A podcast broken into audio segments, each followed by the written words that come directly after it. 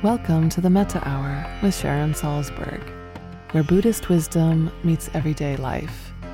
This podcast is brought to you by the Be Here Now Network and features interviews with the top leaders, teachers, and thinkers of the mindfulness movement and beyond. For more information, visit BeHereNowNetwork.com backslash Sharon.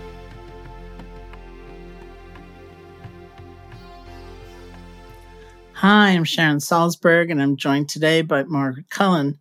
Margaret is a licensed psychotherapist and was one of the first 10 people to become a certified mindfulness based stress reduction teacher. For over 25 years, she has pioneered secular, contemplative programs for various populations, including physicians, nurses, cancer patients, military spouses, college students, clinicians, and educators. She has developed and taught contemplative interventions for research studies at Stanford, UCSF, Portland State, Penn State, University of Michigan, and the University of Miami. In 2010, Margaret was invited by Thupten Jinpa, the principal English translator to His Holiness the Dalai Lama, to contribute to the development of the compassion cultivation training at Stanford and going on to become founding faculty for the Compassion Institute. It's a pleasure to welcome you to the Metta Hour, Margaret. It's a pleasure to be here with you, Sharon. Thank you for inviting me. It's wonderful to connect with you through the airwaves. So, where are you recording from today? I'm recording from very dry Berkeley, California. In contrast to very wet East Coast. Right. yeah. Um, and I was so uh, intrigued. I was just talking to somebody about all those years ago when Jon Kabat-Zinn started um, the Center for Mindfulness, and it was in the basement of uh, that you know building in Worcester, and how I would go just because Worcester and Barre are not that far apart, and I think, what's he up to, you know, over there?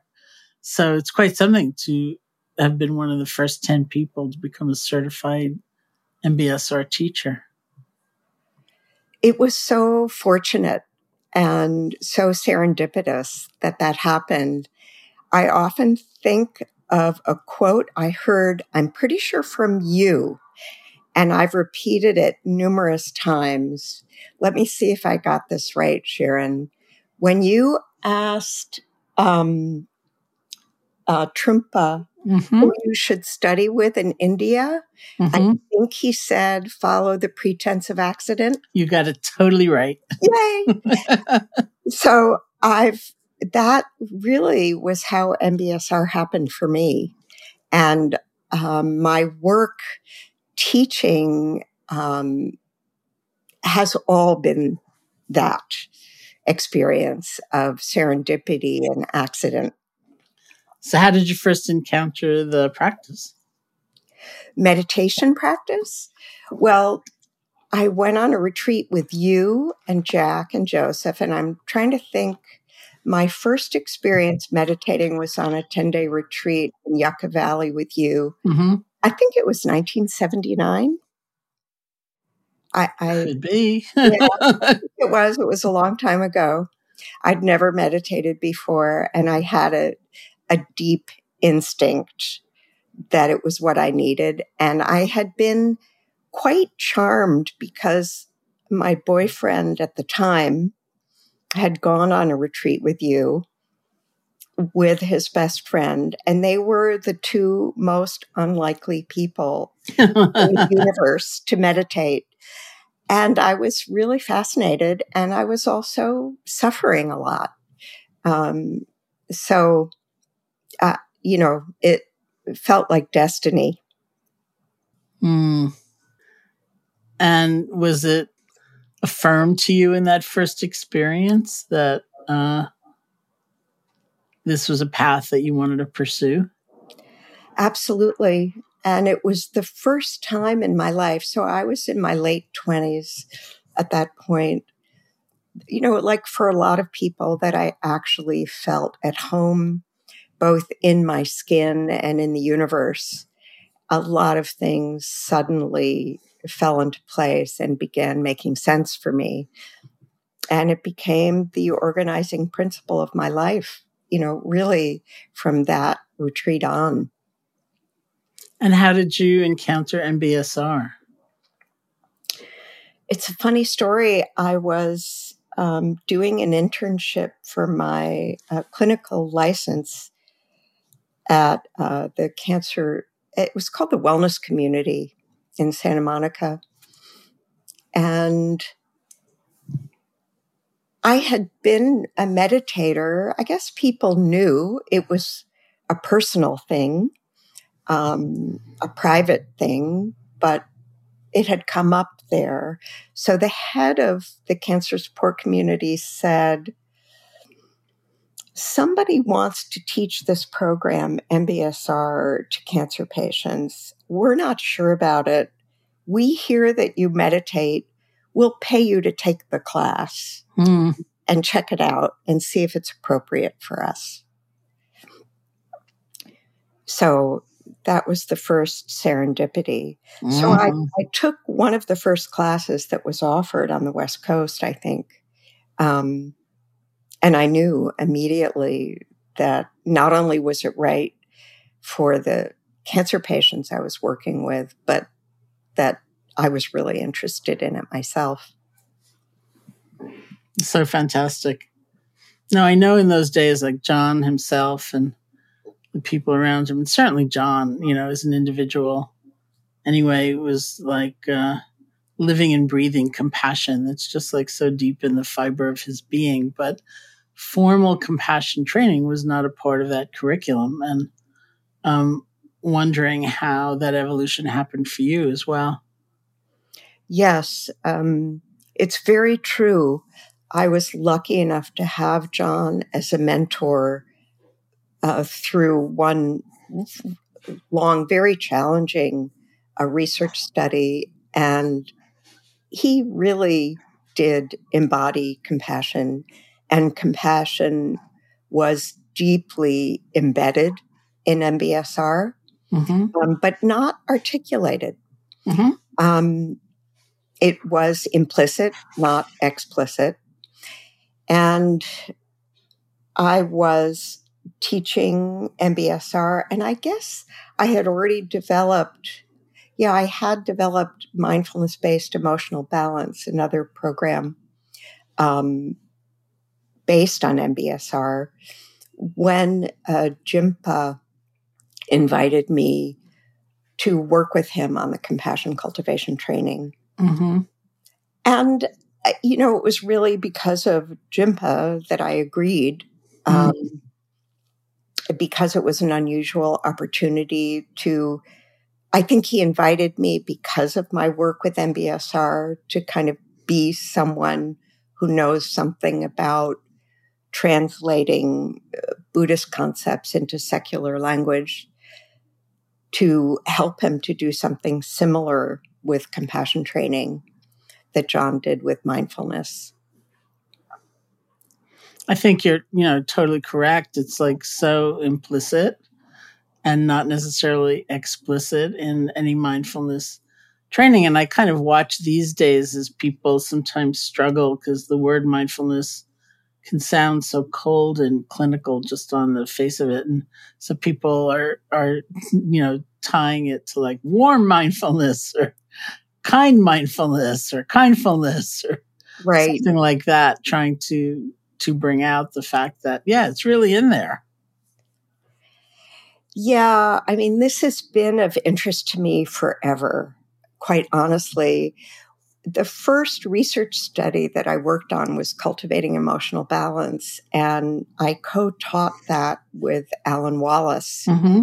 And I noticed very quickly that Alan and I use the word mindfulness quite differently. Mm-hmm, mm-hmm. And I became really fascinated by it and read and wrote and convened some conversations and um, interviews about it because clearly mindfulness, as I understood it, as I learned it from you and Jack and Joseph, mm-hmm.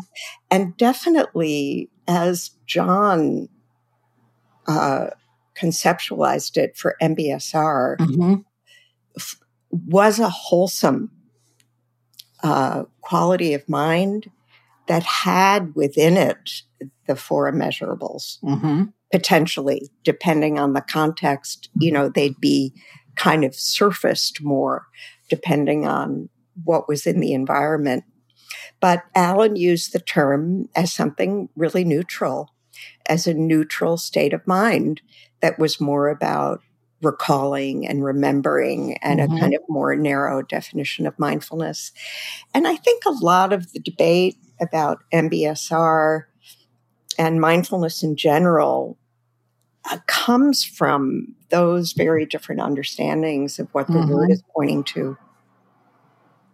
Yeah, because I think in, in that um, sort of more uh, common use in Tibetan practice, which of course Alan would represent, um, it, it's almost more like averting attention. It's like when you realize your mind has wandered, while well, you come back, you know, and uh, so you're recalling what your intention was for that hour, which was to be with your breath or your mantra or something. Um, but as the word was used in more Burmese contexts, um, which is how I began my practice, it, it would be more like um, a relational quality. Like, how are you with that sensation? Are you adding grasping, aversion, delusion, or can you be with that sensation that's arising predominantly um, in a way that uh, leads to insight, to learning? and we can't we can't be approaching that sort of relationship without some at least you know a measure of kindness toward ourselves because Otherwise, we're just judging right away. Like, I shouldn't be feeling this, you know, something like that. Exactly. Yeah, exactly that. And in some ways, it's a subtle understanding. Um, and certainly, MBSR, because it grew so wildly, mm-hmm. ended up being taught by a lot of people with different understandings of, of what the heart of it really was. Um, so it got really tricky, I think, mm-hmm. in a mm-hmm. way.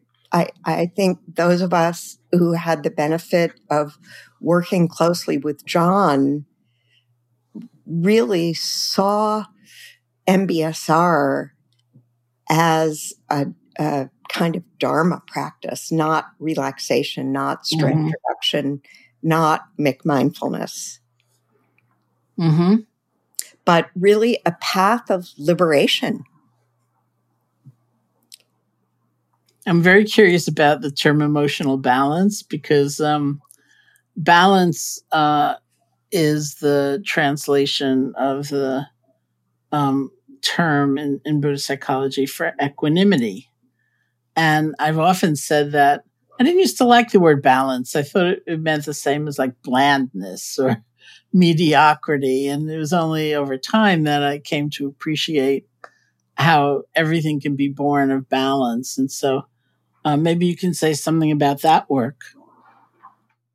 Sure. Yes. Um, it is a tricky word, you know, and as you know well, it can sound so bland and it can sound indifferent when in fact it's pointing to something quite uh, poignant and quite exquisite and tender. Um, but the word balance doesn't really hold that. And language fails in some way to communicate what it means to kind of rest with an open heart with all the joys and sorrows that we encounter as human beings. That's a really different kind of balance than a, a separation from an indifference, uh, a kind of blandness as you said, that balance often implies. Um, so yeah, I, I, I, the, the word balance really came from the original research study, which was cultivating emotional balance. What I talked about earlier with Alan, um, we did that study at UCSF, and it came out of that meeting uh, on destructive emotions, mm-hmm. the Mind and Life meeting that was recently commemorated. I think it was 20 years ago. Um, Mind and Life commemorated it recently. Um, so that program was, is still um, shamatha based. And again, through the pretense of accident, I was invited to create a mindfulness based version of that program. Mm-hmm. Um, and in fact, Eve Ekman and I are talking about maybe bringing them back together after all these years. Um, mm-hmm. So uh, it's really bringing emotion training and more of a focus on emotion into MBSR mm-hmm. is what MBEB is. Um, emotion, it's interesting because there's no real equivalent for it in mm-hmm. Pali, right? Or in Sanskrit. Mm-hmm. It's been a little bit difficult to include it in a lot of Buddhist practices. You know, it's put, as you know, in the third foundation of mindfulness, mm-hmm. but it's actually in the body, right? Emotions are not, mm-hmm. they live in the body. So it gets really confusing where to put it in Buddhist philosophy. So it's a, it's a modern bridging of Western psychology and Buddhist philosophy, I would say, bringing a focus on emotion to mindfulness. Well, everything in Buddhist philosophy is tricky because everything is everything, you know, like you could, you could land emotion in the body and feeling states of, you know, pleasant, unpleasantness and neutrality. That second foundation of mindfulness. It's certainly in the third. It's even in the fourth, you know, foundation of mindfulness in terms of, uh, related emotions, you know, kind of clusters. And so, uh, it, it's always, a little bit of a hassle, but I think that work is great. And you are a curriculum developer, it sounds like, which is a really fascinating thing because, um, you know, to have an expression of of some very fundamental truths about the mind and the heart and life in a way that work for the people, you know, that are going to be listening, uh, is is quite a delicate task.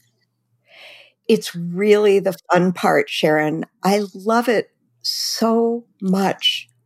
The whole idea of, you know, what does it mean that there is no self, this ephemeral, lofty, hard to grasp concept that's central to Buddhist philosophy is pretty easy to taste when we just think about, you know, what's my sense of self when I'm suffering? What's my sense of self when I'm feeling joy? And to kind of go from there, what are the kind of really simple expressions of these fundamental ideas that we can all understand and easily grab a hold of? that really excites me. That's really great. You also remind me of when the Buddha sent his first 60 disciples, the first 60 monks out to teach in the world. And he said, Go forth for the good of the many, for the welfare and benefit of the many. Um, and uh, some other very poetic things. And then he said, and go teach in the local idiom. Oh, I love that. Thank yeah. you. Thank you. There are so many levels of that actually, because I've been involved in a teacher training with the Compassion Cultivation Program for these 12 years. And as we train teachers around the world, you know, just like MBSR, the curriculum has to be loose and flexible so that they can translate it into the idiom of their culture, mm-hmm. of their particular population. It really has to meet people where they are. that's great. I'm wondering actually how you define the word compassion and whether that definition has changed over time for you, as we've just been talking about our own idiom changes, you know, all the time. And and is that sense of compassion different from self compassion? Mm. Yeah, I would say that my definition of compassion has definitely changed. I think my ideas about everything change all the time. um, and it's been wonderful to kind of marinate and immerse myself in in compassion over the last 12 years to teach the course to teach teachers to teach it so just to have the luxury of thinking about it a lot and practicing it a lot. Um, and in a way, I struggle with simple definitions, with the kind of reducing it, um, because there are so many facets and angles we could look at it from. Um, but I guess I would start out by saying that compassion is meeting suffering with care and love. Um, perhaps as the the kind of simplest idea uh, around around compassion. Um, it provides a way to kind of stay with the truth of suffering um, without collapsing into fear or withdrawing or becoming overwhelmed with the suffering.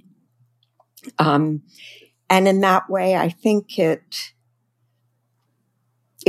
it ennobles both the suffering and the person who's feeling compassion.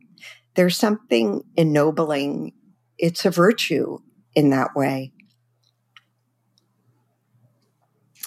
What do you think are the most common misconceptions people are holding about compassion? I think there are quite a few. One is that compassion involves sacrifice. And um, there are different aspects of that that get people in trouble.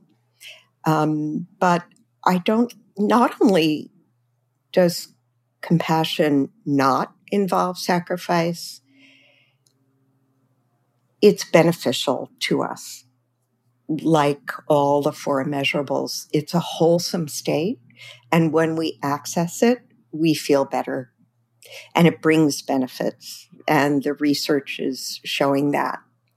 So, one big misunderstanding is that there'll be a cost to me for compassion, for feeling it, for expressing it, for cultivating it. So I think that's a big misunderstanding.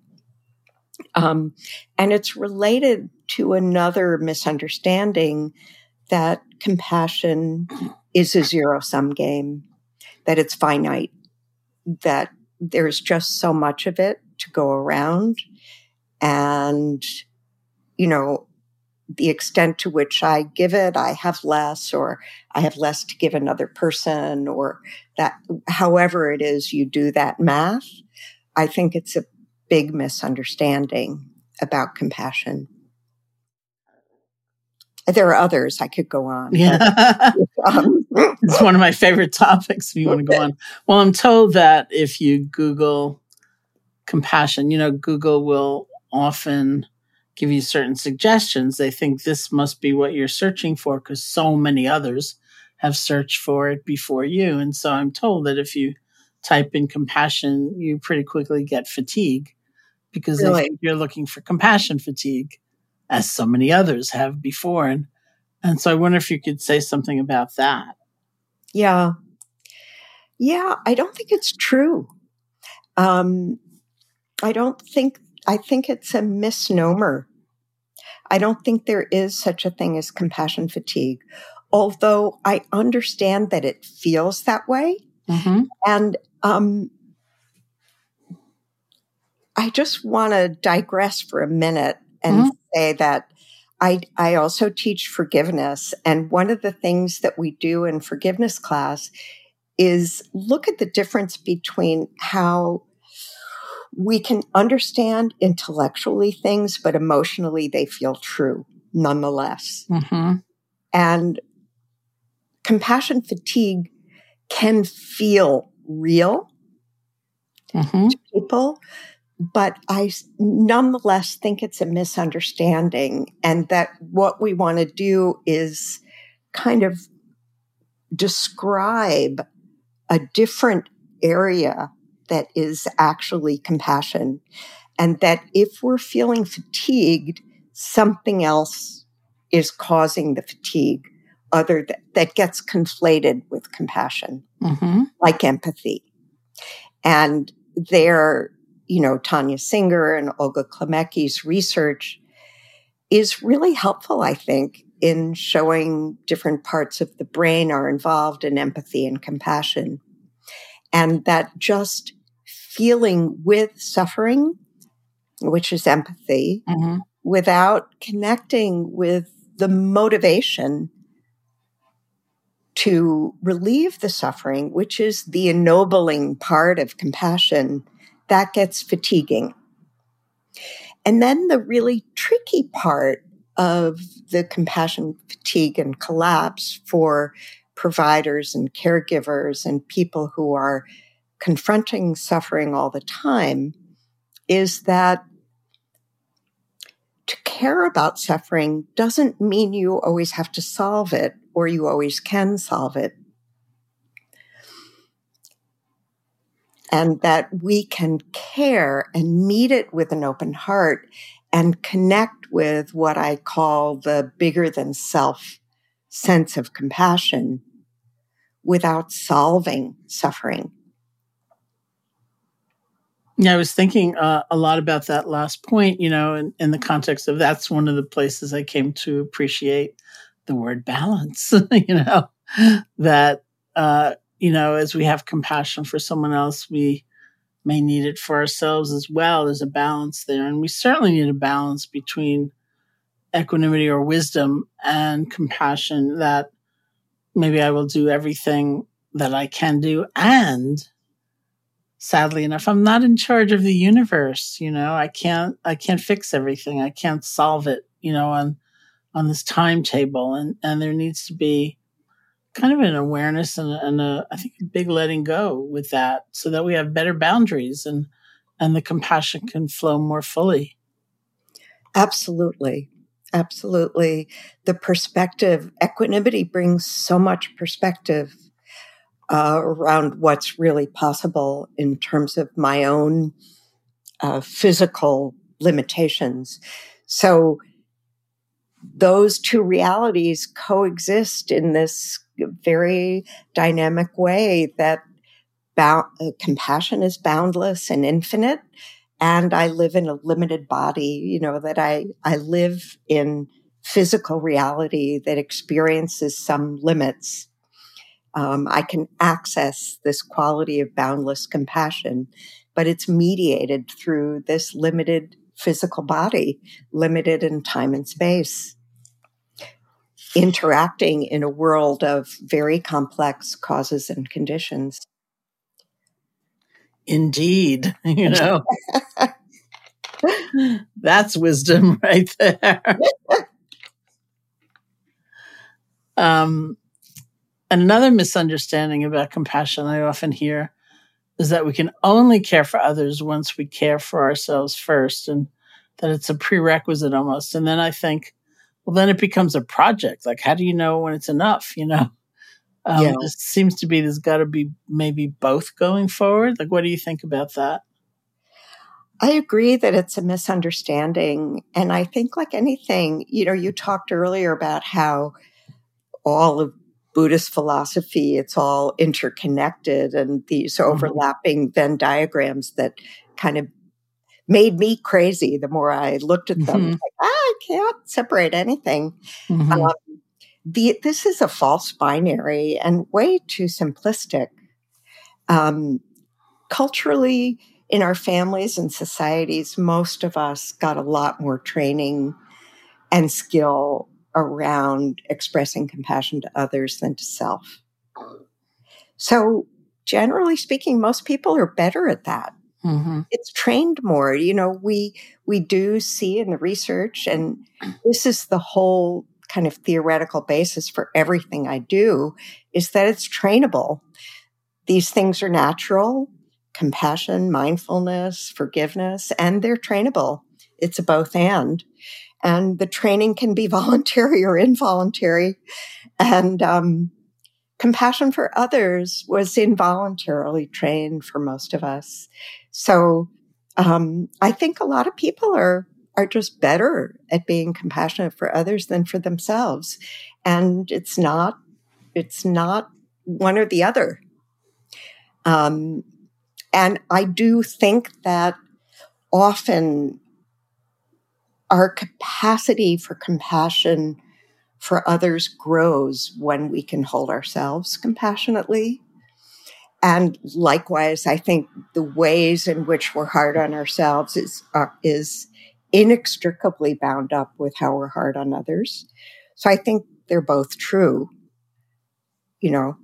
Um, mm-hmm.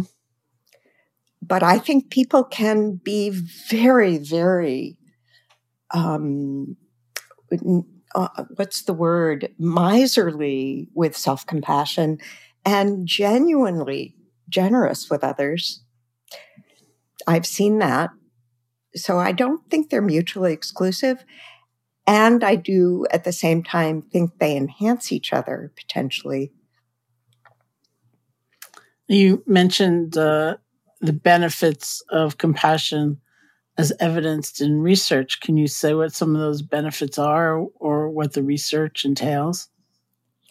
I know there's um, lower uh, depression, higher sense of well-being, relationships are infected, affected rather, all of the things you would naturally expect to come out of compassion. And I think the interesting part of research from Tania Singer's lab, and I think Richie Davidson found similar results, but I haven't looked at this research in a long time, is that it is a different part of the brain that gets um, engaged with compassion mm-hmm. than uh, other more kind of stressful mental states. So it allows us, there's some protective function it brings to our brains, therefore our bodies, they're all connected when we turn towards suffering. And in that sense, I often talk about it as a superpower, actually, mm-hmm. compassion, because it, it provides this like superpower cape of um, strength, of confidence. It allows us to fully meet suffering, the reality of suffering in the world,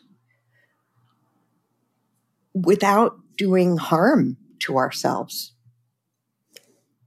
And harm comes from, you know, being in a chronic state of stress or arousal, which just empathy can do and certainly all the other places we can go in response to suffering worry, fear, agitation. It can turn into anger. It can, you know, suffering that isn't met, that doesn't kind of trigger compassion can turn into hatred and violence and just all sorts of things. So, in that way, it really is a superpower. Beautifully put. Because I mean, just look at our time, you know, and and uh, how extraordinarily difficult this past year, as one example, has been for many people, and um, and so many people, you know, just feel overwhelmed, and and yet there's some thread, I think, of acknowledging the the difficulties we're facing caring about ourselves, caring about others, in which, uh, for one thing, we don't feel so alone. It really gives us a, a sense of being part of a, a bigger whole. And that in itself is a big relief.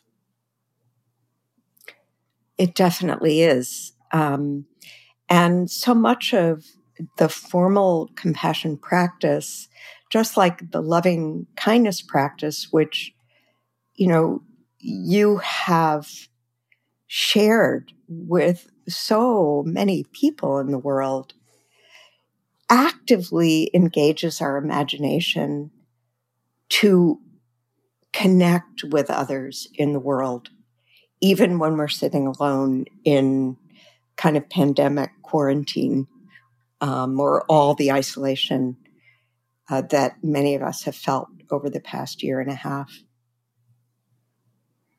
There's something about compassion too, like since a part of what it rests on is an awareness of suffering as suffering, you know. So I've often said, like, if we're looking at our own greed or fear or um, hatred, those states we don't really like that much, generally speaking.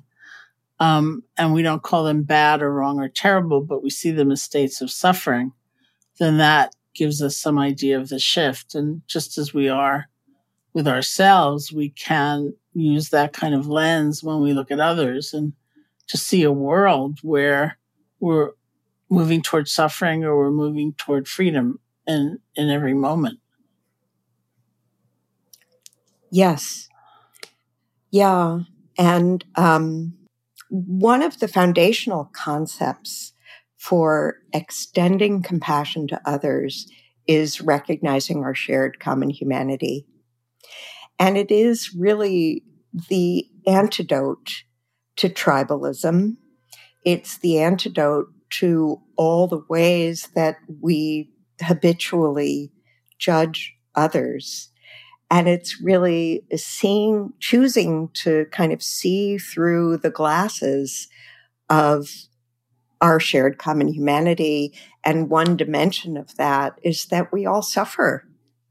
And that suffering is often the foundation of unskillful behavior. And I love, um, I use this a lot in my teaching.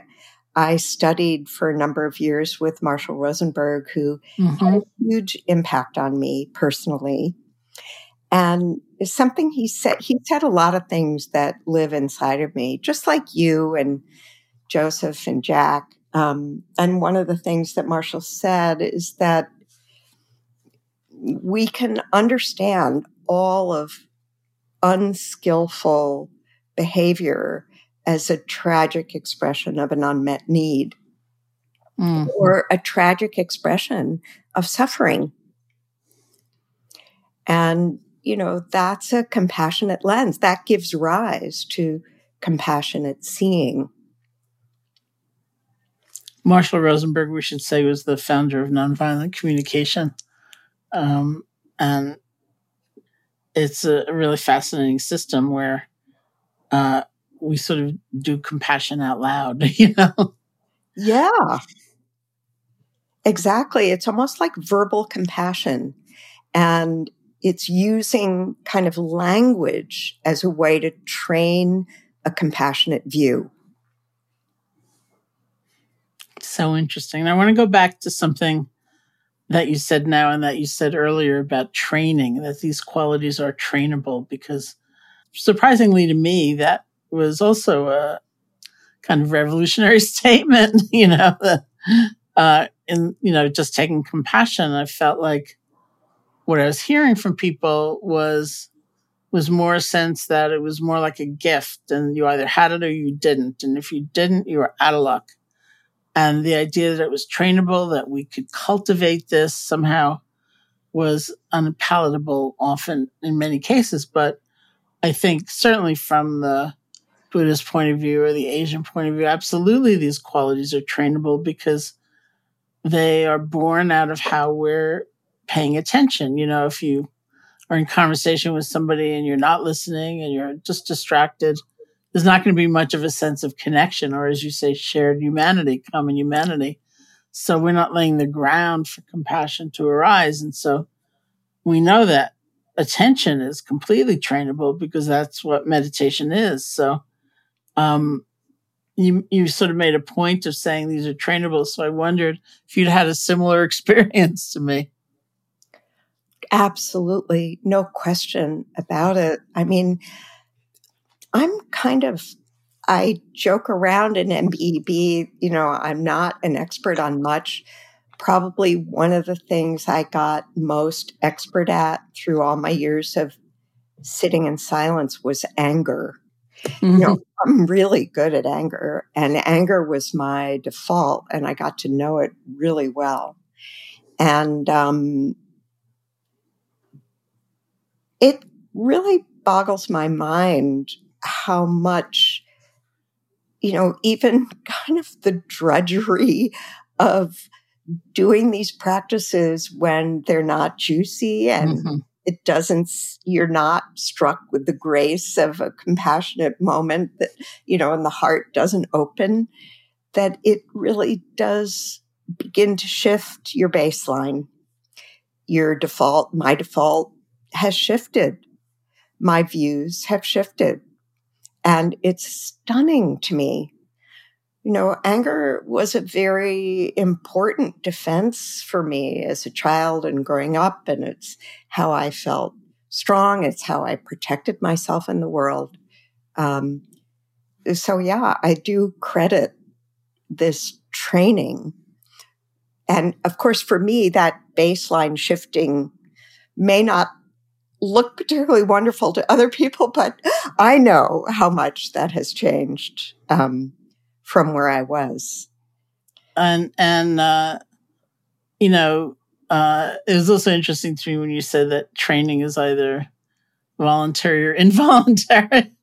so I, I thought of like coerced mindfulness training. That didn't seem like it would work, but you know, we are taught a worldview. We're taught what matters. We're taught certainly as children. You know, we're inculcated in um, what strength is, what happiness is, how alone we are, whether we can count on others. You know, these things are also highly conditioned and, and sort of loosening the grip of some of those ideas and, and things we've been taught seems very important to have a, a life of some real freedom. Absolutely. And I think one of the interesting things about these secular programs that we get to do that's a little different from, you know, all the training that I got on retreat mm-hmm. is really explore misconceptions and invite people to kind of challenge ideas to surface uh, misconceptions that are often living below the threshold of awareness about what things are and conceptually challenging has a lot of power, kind of redefining, mm-hmm. surfacing misconceptions and then challenging them. Has a lot of power. One of the other misconceptions that I find in teaching loving kindness or compassion um, is that so many people feel that the cultivation of these qualities, if even possible, but say they believe it's possible, that the cultivation of them kind of limits you in terms of how you might respond to life, you know, that you have to smile all the time or, you know, just be nice or, or something like that. And, and I think, um, you know, I've, I've put a lot of time into trying to separate or, or make distinctions between the heart space of compassion and the actions we might take in a particular moment in time based on discernment or what seems to us to be the most skillful way to respond, which might be kind of intense, you know, or fierce or or saying no or something like that. Absolutely. Yeah, I know you talked to Kristin Neff. Mm-hmm. I love the idea of fierce compassion or what Byron Katie calls a beautiful no. I think there are a lot of a lot of different ways to frame that that do um, challenge uh, some deep misconceptions. And as I've thought about it, actually, even just in this conversation with you, I think some of these misconceptions, in a very subtle way, are defenses against the rawness of compassion. And I'm going to see if I can put this into words. One way that we defend against living with an open heart is assuming the posture of compassion rather than feeling compassion.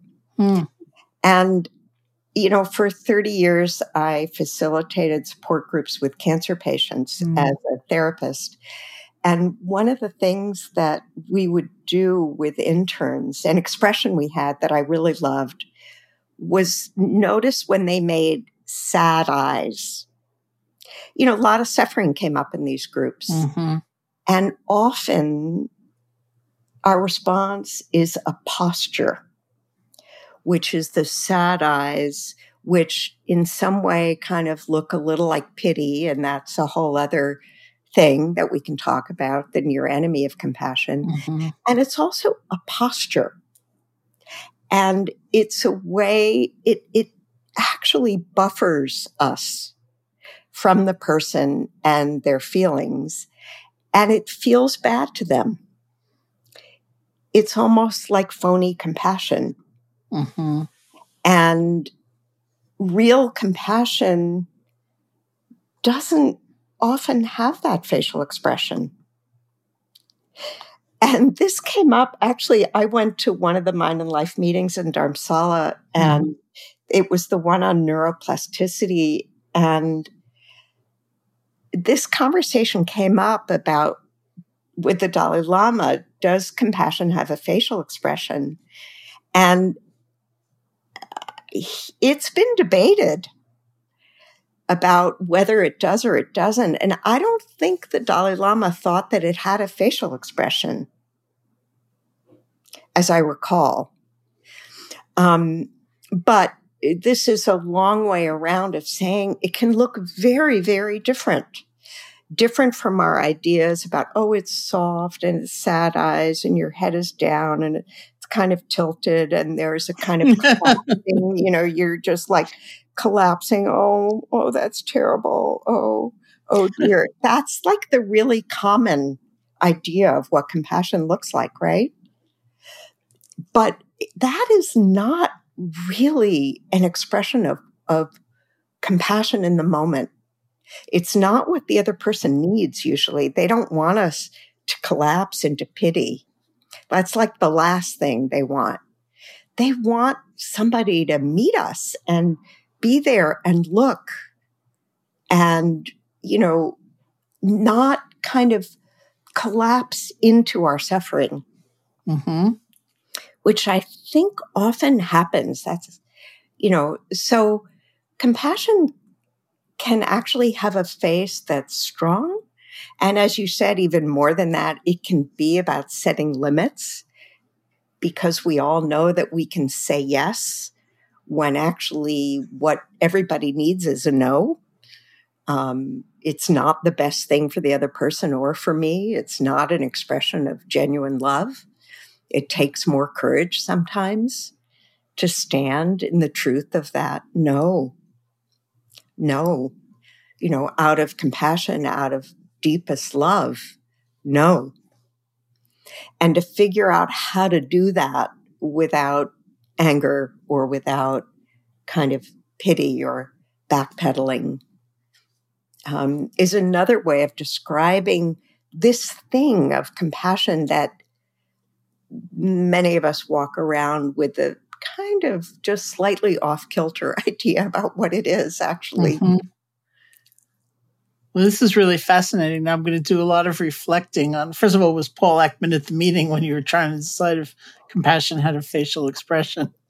Um, yeah, I, I, I wish I could. I I remember parts of that conversation. I'll have to look back at yeah. it too. Um, but I know, um, you know, there was the big de- debate because Paul Ekman didn't see it as an emotion, and yeah, Dr. Right. does at you know Berkeley, and he did quite a lot of interesting work to kind of talk about compassion as an emotion. So that's a whole other thing is kind of how we define it in psychology. Yeah.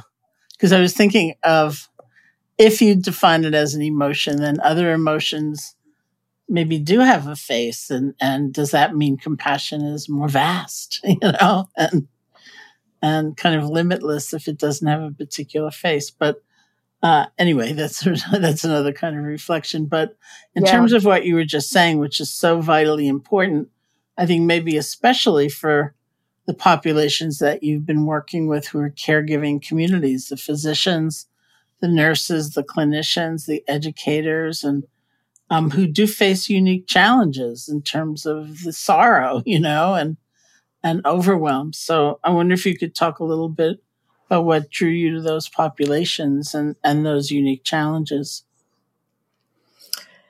Well, I think the pretense of accident was at play here too, mm-hmm. because I was invited to work on a lot of research studies. And um, believe it or not, my very first work with cancer patients was because I was working on one of the first research studies using psychedelics and uh, end stage cancer patients. And I needed uh, some experience working with that population. And then when I went on to work with other uh, researchers, they always wanted to work with high stress populations, you know, for obvious reasons around the data and the changes that they would see. So I ended up, educators were chosen for CEB. You know, it was kind of between educators and nurses. Um, so it was really driven by a lot of the research studies that I ended up working with these populations. And I think the message that, you know, is so vital is really that one uh, about balance and about not falling into sorrow because then we're just undone, you know, as human beings in our personal lives and in the efforts that we're trying to make to make a difference, you know, they cease as well. Yes. And I think if I could, I'd like to add one other misconception mm-hmm. that I think really helps us to find balance and perspective. And that is that we have to perfect ourselves to perfect our compassion. Mm-hmm. And um, caregivers, you know, educators, doctors, all of these groups that I've worked with are so idealistic and kind. And you can imagine people who end up in my classes who are choosing to mm-hmm. do compassion training, they are already really kind and we joked a little bit earlier about how it would be hard to do um, a kind of involuntary mm-hmm. mindfulness, right? But we can inflict compassion on ourselves. We can inflict it. We, it can become a cudgel. It can become like another way we're not good enough, another way that we're striving Mm. Another way that it's postponed until we get better. And one of the concepts that's helpful to a lot of my students that I want to share with your audience is that compassion, we can connect with a bigger than self compassion. Mm-hmm. That in some way, you know, a 40 whatever years of meditation, okay, I'm a little less angry. That's good. But I'm still really neurotic and I still have a very complex, limited personality. And if I depend on Margaret and my personality, I can't get that far. But if I open to the idea that I'm connecting with a greater than Margaret compassion, that's a force in the universe that is immeasurable and boundless. And I don't have to perfect Margaret in order to access it. That feels so much easier to me. Mm-hmm. Because it's also right now, potentially. It's rather available. than, you know. Yeah, it's always available. It's always there and it's boundless. And so part of what we're doing is figuring out like, how do I get there? How do I access it more readily? It's so lovely. So tell me about Compassion Corps. Compassion Corps? Mm-hmm. Oh, thank you for asking. Um, Compassion Corps is one of my passions right now. Compassion Corps is an idea that I developed at the Compassion Institute, and I've been carrying on on my own for the last year and a half. That very simply gives grants to certified teachers of any evidence based compassion program like CCT, Compassion Cultivation Training, or CBCT at Emory, mm-hmm. compassion based cognitive training, or Kristin and Chris Germer's program, Mindful Self Compassion. It gives them grants to offer programs free of charge to communities of need. And um, I decided after the pandemic and a lot of my work just vanished um, that I would dedicate my income to support Compassion Corps grants. Mm. And um, it's been really a tremendous source of joy to me. Um, people have done work around the world with a huge variety of communities. And one of my goals that may not be quite obvious is to support these teachers who are already idealistic so that they don't have to do just their philanthropy to give classes away, that they can actually be paid to offer programs for free.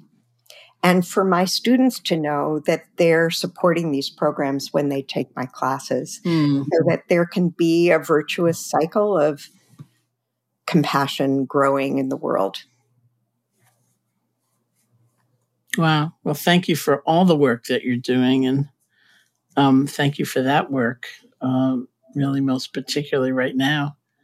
And so, to end our conversation today, I would love for you to leave us in a guided practice or reflection of some kind. I'd be delighted to do that. And I talked a little bit about bigger than self compassion. And I think that all religions have figured out that in order to access this kind of compassion, it helps to use our imagination and to use uh, symbols of kindness and compassion and love and wisdom uh, to get there. So I'd like to guide you in a brief uh, meditation that comes from Tibetan Buddhism that's been used very successfully by Paul Gilbert in compassion focused therapy. And we use it also in CCT, and it's called a compassionate image practice. So, this will be a short practice and it'll involve a little bit of visualization. And I'd just like to suggest before we begin that for those people who don't visualize easily, it's fine to just get a felt sense, to let it unfold in whatever way is natural for you. So let's begin um, by finding a comfortable posture that supports relaxation alertness and stillness, whatever that might be.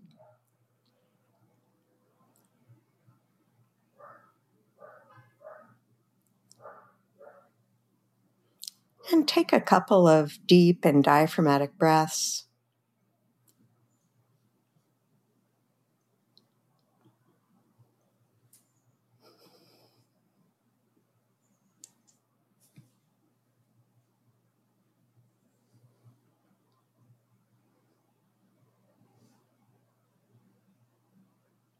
And after the next out breath, releasing any control of the breathing, letting it find its own natural pace.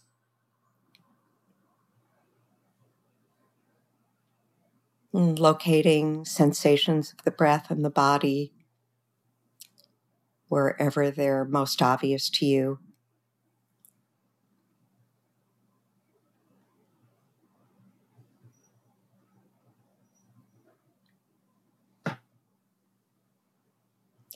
And perhaps setting an intention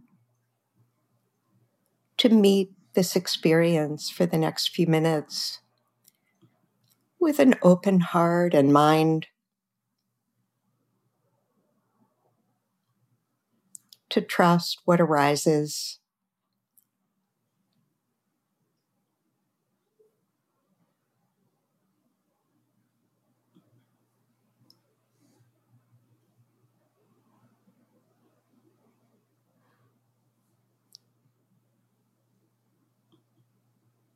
And now bringing to mind in whatever way is comfortable for you. So it might be a felt sense, it might be a word or a picture. Someone, some being who represents wisdom and compassion.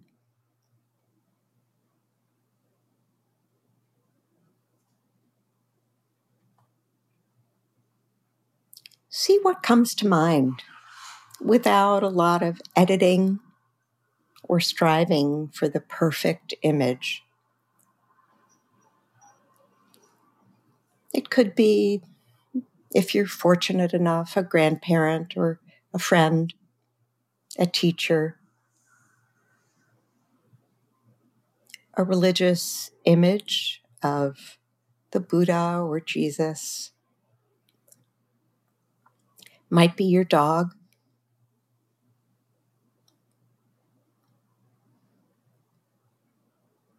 For some people, an image from nature might feel more comfortable to them. A magnificent tree, a place in nature where you go to feel comfort connection and ease.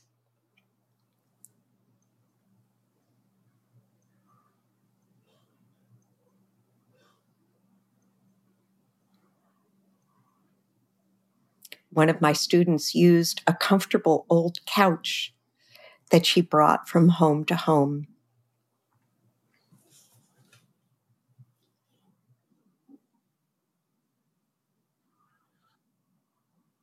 So, whatever comes to mind for you, see if you can put yourself in some way in the experience with that being.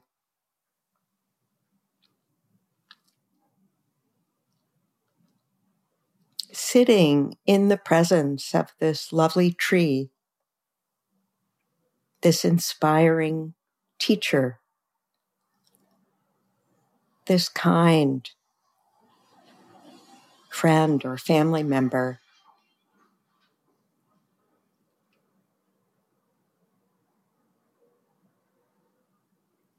And notice how you feel in their presence.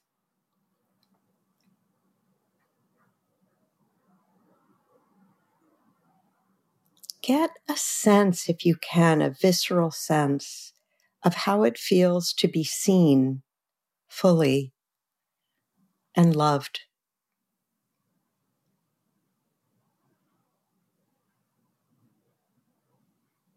That somehow they see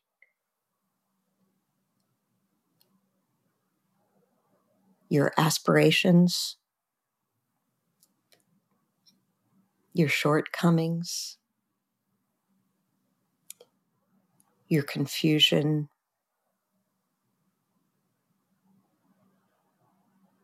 And all of it is held in kindness with unconditional goodwill. wanting the best for you. Not because you're special, because you are. Because you simply are.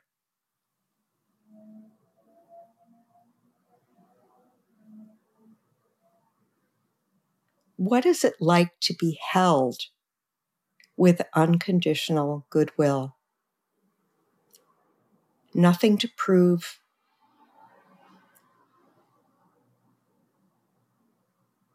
Nothing to perfect or apologize for.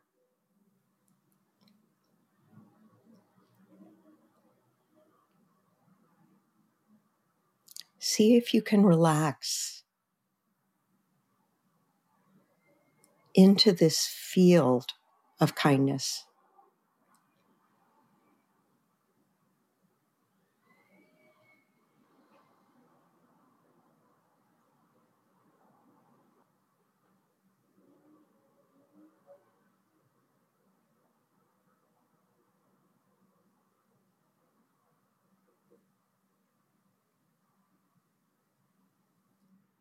And then coming back to the breath. And in the last moment or two of this practice, of this brief practice, reflecting on how you felt, on anything that shifted for you, and on the reality that whatever you experienced came from you. It is within you. You can access it anytime.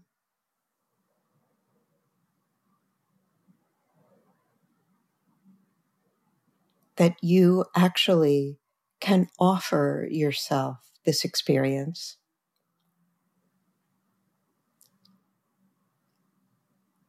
And you can offer it to others.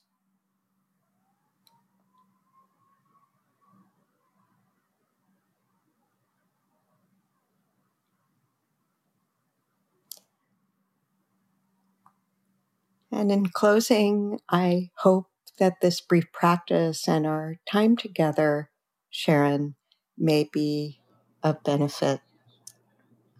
Thank you so much for joining me today. To learn more about Margaret's work, you can visit her website at margaretcullen.com. It's M A R G A R E T C U L L E N.com. Big thank you to all, all our listeners out there. This has been the Metta Hour podcast from the Be Here Now Network. May you be safe, be happy, be healthy, and may you live with ease. Hey, folks. Thanks for listening. To learn more about Sharon and her ongoing teaching schedule, as well as online courses and a free guided meditation, check out her website at sharonsalzberg.com.